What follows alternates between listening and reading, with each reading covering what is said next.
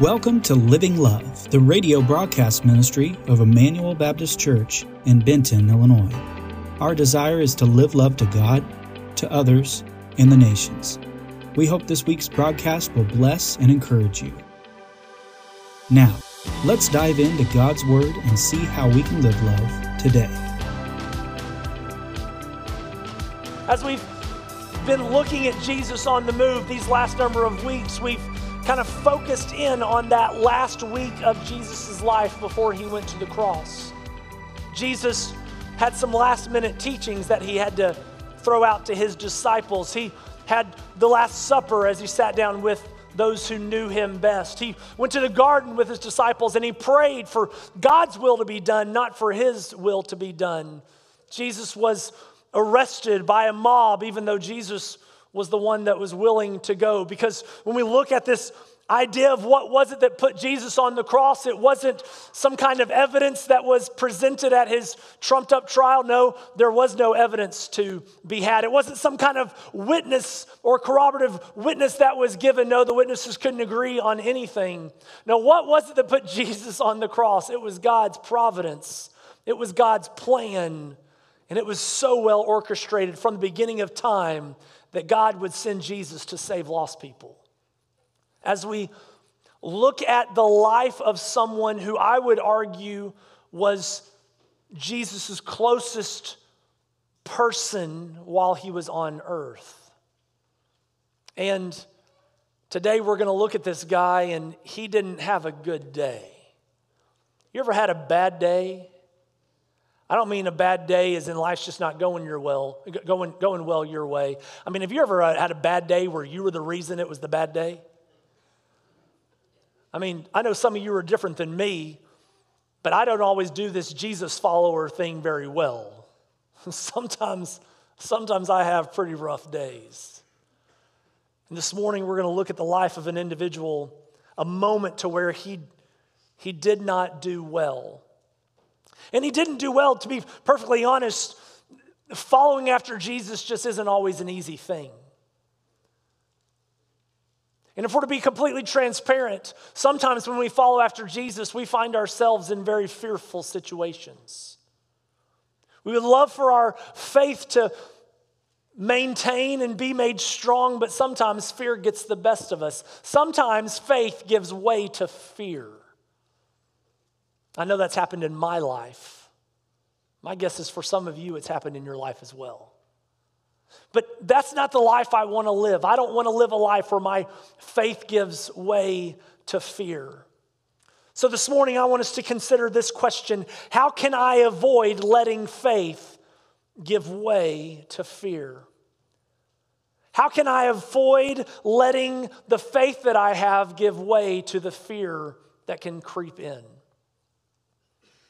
Let me, let me read the passage and we'll do a little bit of unpacking. Mark chapter 14, beginning in verse 66. And it says, As Peter was below in the courtyard, one of the servant girls of the high priest came, and seeing Peter warming himself, she looked at him and said, You also were with the Nazarene Jesus. But he denied it, saying, I neither know nor understand what you mean. And he went out into the gateway, and the rooster crowed. And the servant girl saw him and began again to say to the bystanders, Hey, this man is one of them. But again he denied it. And after a little while, the bystanders again said to Peter, Certainly you are one of them, for you are a Galilean.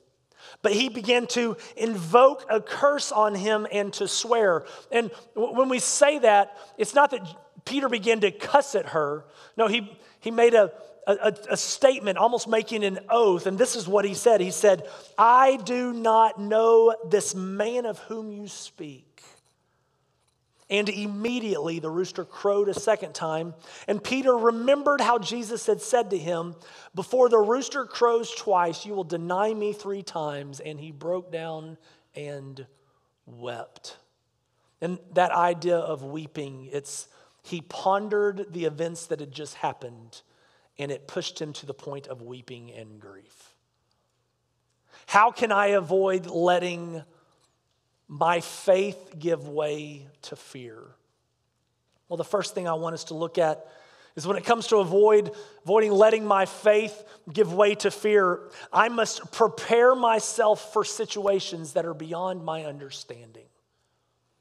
If I'm going to follow after Jesus, I must be prepared for situations, situations in life that exceed what I understand or what I can comprehend. I mean, just imagine the, the 24 hour period between where Peter denies Jesus to the things that had come before that. Just that previous evening, Peter was able to participate in what could be one of the greatest events ever to happen outside of Jesus going to the cross, especially for his disciples. Remember, Jesus had gathered his disciples together. They had sat around a table and they had broken bread and drank of the cup. They participated in the Passover with one another. And as Jesus explained the Passover, something that they had celebrated many times before, Jesus then blows their minds and says, Hey, the bread that you eat, that signifies my body. The cup that you drink signifies the blood that will be spilled for you. From the beginning of creation, from before the world was created, God had a plan in which He would redeem and restore lost people to Himself. And Jesus was that sacrifice that would be made. What Peter got to experience. They then left that upper room. They sang a song on the way to the garden. As they're traveling to the garden, Jesus and Peter get into a conversation to where now Peter's making some bold statements, and Jesus looks right at Peter and says, Hey, by the way, before the rooster crows two times, you're going to deny me three times. And Peter looks at him and says, There's no way I would ever do that. They get to the garden. Jesus has the disciples, he takes most of the disciples and has them pray. Then he takes three disciples, Peter, James, and John, with him a little bit deeper into the garden and says, Hey, you need to be watchful. You need to, you need to be spiritually ready for something. And Jesus went and prayed. God, not my will, but your be done with what's about to take place. Be, Jesus comes back to Peter and James and John. They're sleeping. And he's like, hey, wake up, guys. Be watchful and pray so that you don't fall into temptation. That happens two more times, and then eventually Jesus comes back and says, Hey, it's time to wake up. They're, they're coming to arrest me. Judas, the one to betray Jesus, walks up, kisses him on the cheek. Jesus is taken into custody. Peter pulls out a sword, lops the ear off of one of the servants that is there with the mob arresting Jesus, but Jesus reaches out and touches the man's ear and heals him, and then the disciples scatter. I mean, that's the series of events that have taken place. And not at one point do any of the disciples in that moment understand what's going on.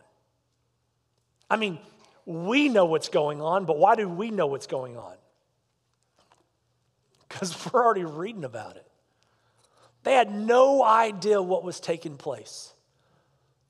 Had there been a time where Jesus had told the disciples, hey, listen, I'm going to have to die? Yes, he had had that conversation.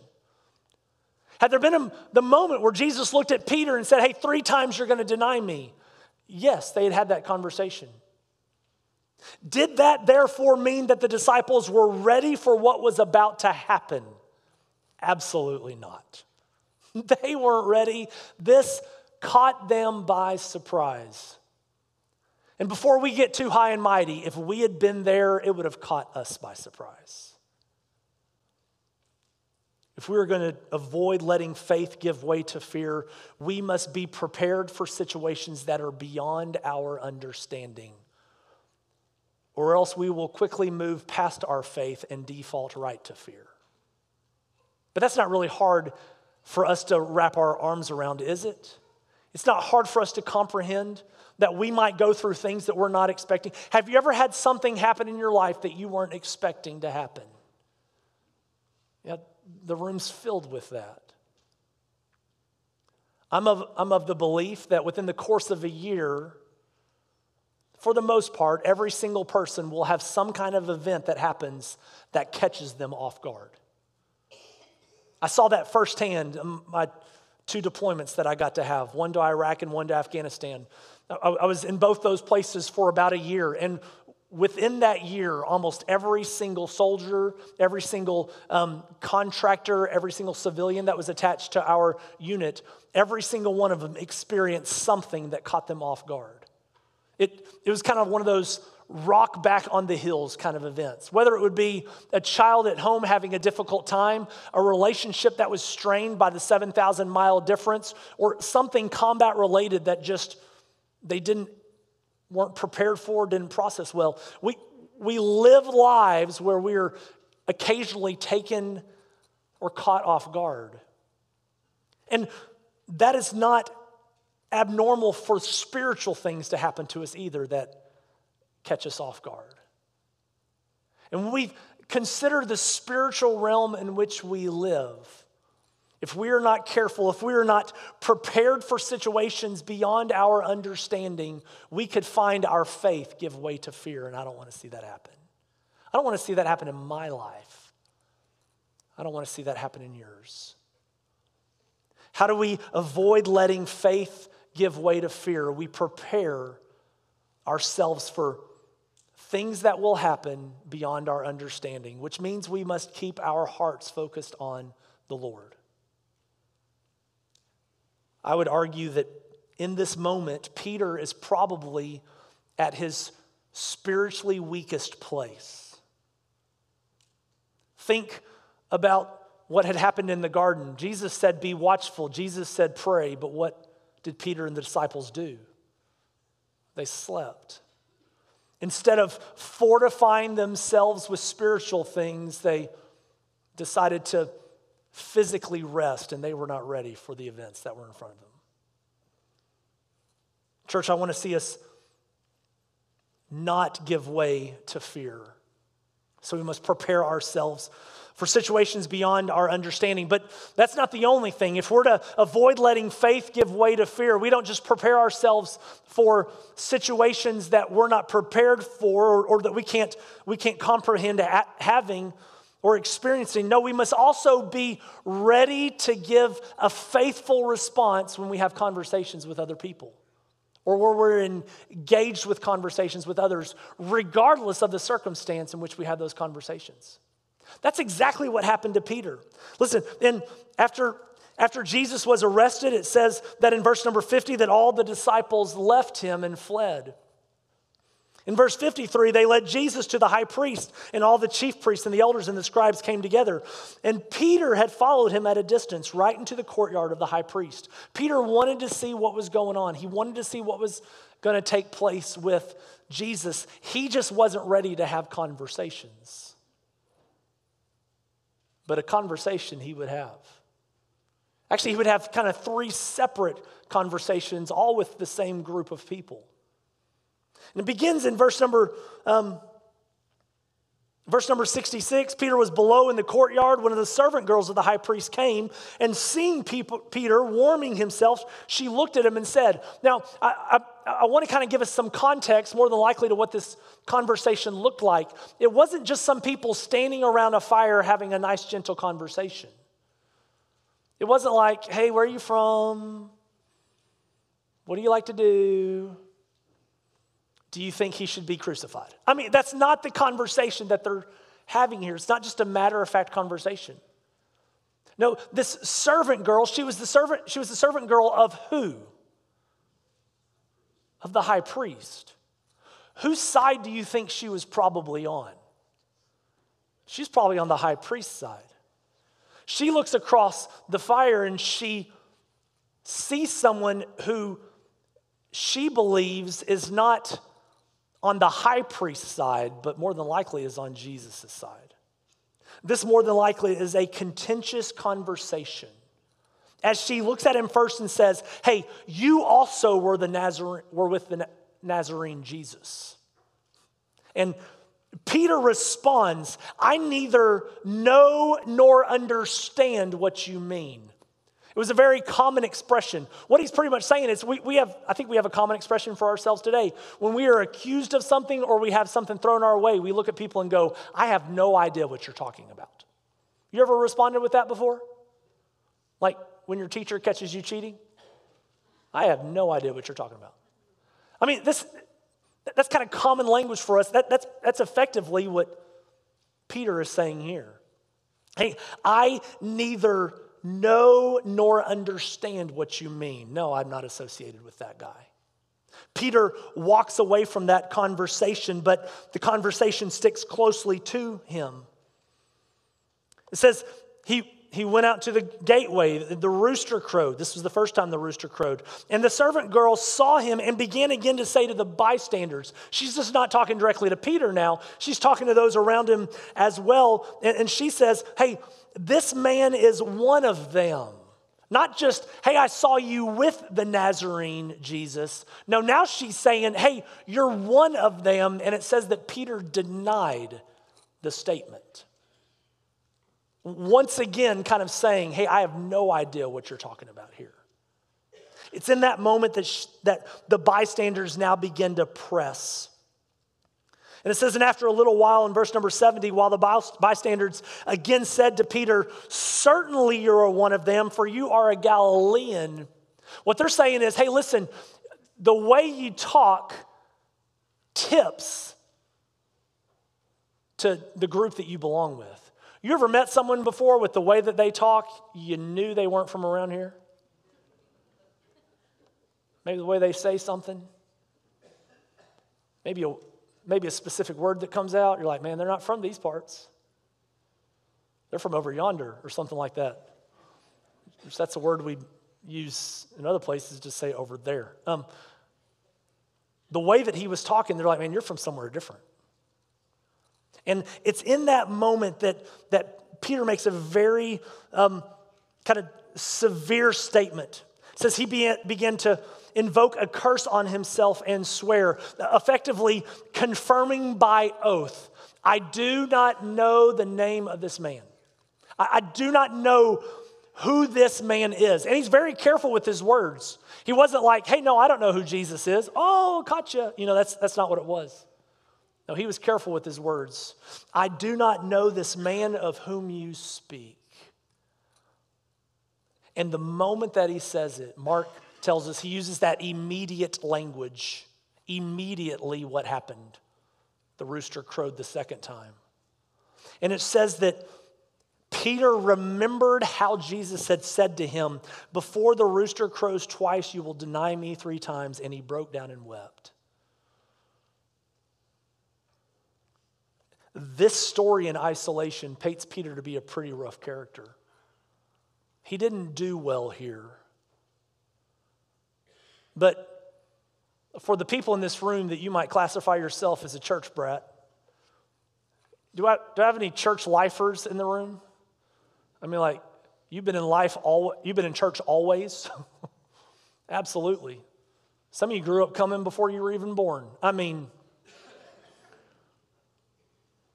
for a, for a church lifer, if we were to do like a top 10 list of the greatest Christ followers to ever walk the planet, I mean, Peter's at the top of the list.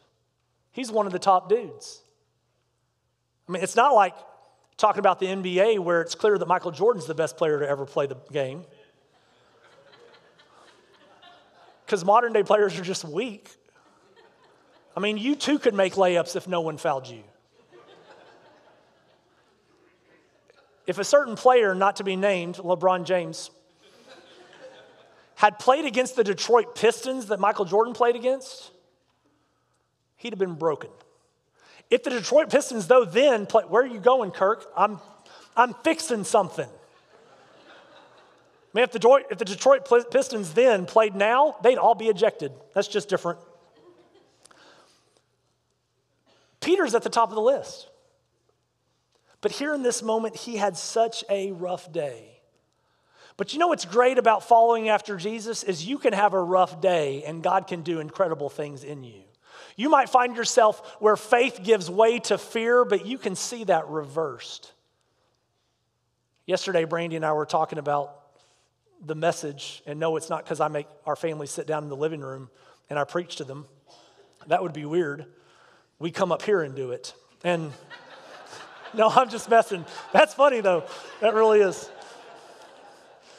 That's funny. but as we were talking about this, and I was, I was kind of going through the passage, talking about, hey, we need to be ready to have conversations with other people, even in difficult circumstances. A passage in Scripture popped into Brandy's mind. And, and she shared the passage, and we kind of talked about it. And, and, the, and, and I'm going to kind of read into some things here, but, but not too much so. Um, I, I want to share a passage with you that Peter wrote. And I don't know if Peter had this instance in mind when he wrote it, but I think it would fit. In 1 Peter chapter 3, starting in verse number 13, P- Peter asked this question Now, who is there to harm you if you are zealous for what is good? Like, if you're going to be for good things, who's going to harm you? But even if you should suffer for righteousness' sake, you will be blessed. Have no fear of them, nor be troubled, but in your hearts honor Christ the Lord is holy, always being prepared to make a defense to anyone who asks you for a reason for the hope that is in you. Yet do it with gentleness and respect. Isn't that incredible? I wonder if Peter, when he wrote those words, maybe thought back to the opportunity that he had to speak hope into people's lives, but he didn't take it. I, I don't know if that's what he meant. Have you ever said something in the moment that you said it, it took you back to something before? And part of the reason why you said it was because of that instance. I don't know if that's, what, if that's what's happening with Peter here. But what I do know is this on the back end of Peter failing so miserably in this moment, Peter is wonderfully restored by Jesus. And he took every opportunity he could have to be ready to have conversations with people about truth. I don't think he wanted to experience another time in his life where faith gave way to fear.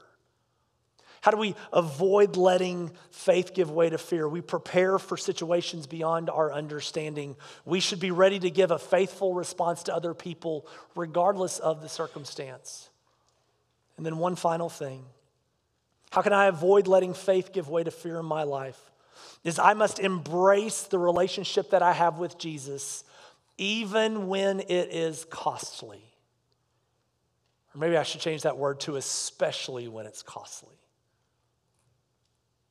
If I'm going to avoid letting faith give way to fear, I need to ex- embrace the relationship with that, that I have with Jesus and be unafraid of what might come with it. I think fear was the main motivator in this moment for Peter denying Jesus rather than claiming that he was a follower of him. And, and, and I think the reason why we can say that with kind of a confidence is the way that Peter responds. The moment he denies Jesus the third time, immediately the rooster crowed. And Peter was transported to that conversation he had had with Jesus just hours before where Jesus had said, Before the rooster crows twice, you will deny me three times. And in that moment, as Peter reflected on those words that he had had with Jesus, the la- some of the last words that he would have, here he stands having denied Christ. And where does it push him? It pushes him to a point of weeping and grief. But you know what it didn't do? It didn't push him to the point to where he was never going to follow Jesus again. Now, I think in that moment, he was willing to embrace the relationship that he would have with Jesus, regardless the cost. Following after Jesus in 2023 in the United States of America really isn't that great of a cost. It, we should live our lives where we're willing to pay a cost. But let's be completely honest. You being here this morning isn't a hard thing. Outside of you having to wake up to come to church. I mean, that's like the hardest thing you did today. I mean, some of you, maybe like me, got in your car this morning and as you left the house, got to look at all the toilet paper on the ground in your front yard. Which, by the way, if you know of any cars that came to my house last night, and then people that wanted to ring the doorbell at 11:15, let's go pay them a visit. No, I'm just kidding. I mean, it wasn't hard coming to church this morning. It's not hard sitting here. Right now, you don't have to be concerned that if in just a moment, when you respond to the song that we sing and to the word that we've heard, if you decide, man, I want to go public with my faith this morning, you don't need to be concerned about what people are going to think about you. It's just not a high cost here in this room. At the beginning of the message, Pastor, I mean, at the beginning of our worship service, Pastor John talked about the millions of people that have worshiped around the world. Can I tell you, there have been people that have worshiped today in other countries where there was an incredible cost for them to come together. Yet they still did it. Why? Because the cost is worth it, because of what Jesus has done for us. Church, if we are to live a life where we avoid letting faith give way to fear, then we will embrace our relationship with Jesus regardless of the, of the cost. When, when, remember when Jesus stood before the high priest?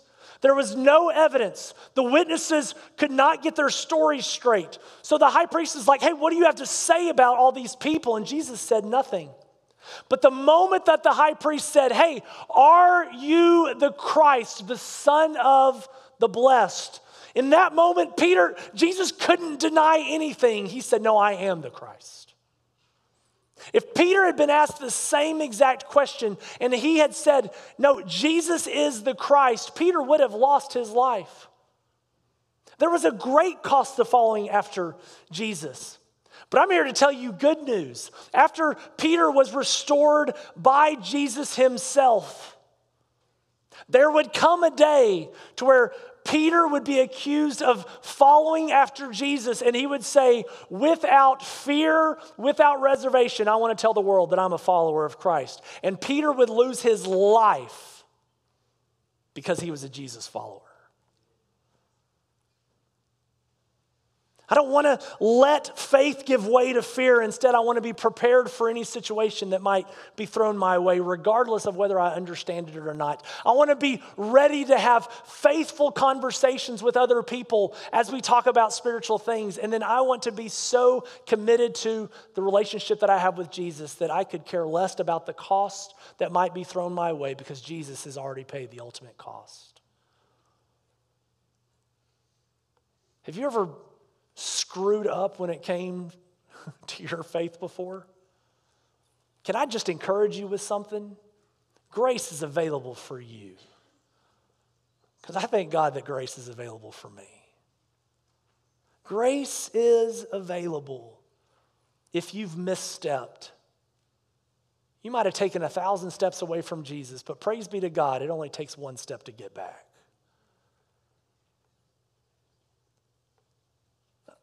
We're not promoting to sin more so grace abounds more. No, we're, we're saying in the moment that you misstep, know this that God, the same God who forgave you and saved you from your sins, is the same God who will continue to love you for all eternity. There is not a limit to the grace of God. But I also want you to know this that I don't want you to go through life giving letting your faith give way to fear. Instead, I want you to be okay with the consequences to following after Jesus. Don't be afraid of those consequences. Could you potentially be ostracized by other people for following after Jesus? Absolutely. Is it possible that you could lose your job for following after Jesus? You bet. Does a world exist in which you might lose your life for following after Christ? Yeah, it happens all the time. But I think it's worth it. I think the consequences are worth it because of what Jesus has done for us. So this morning, instead of having your faith give way to fear, let's be a people that has our fear give way to faith.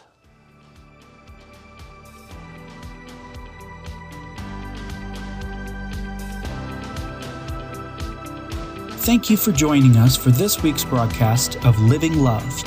If this message has impacted you in any way, please let us know. If you would like to contact us, find out more about our church, or if you'd like to support our mission, visit ibcbenton.com. That's I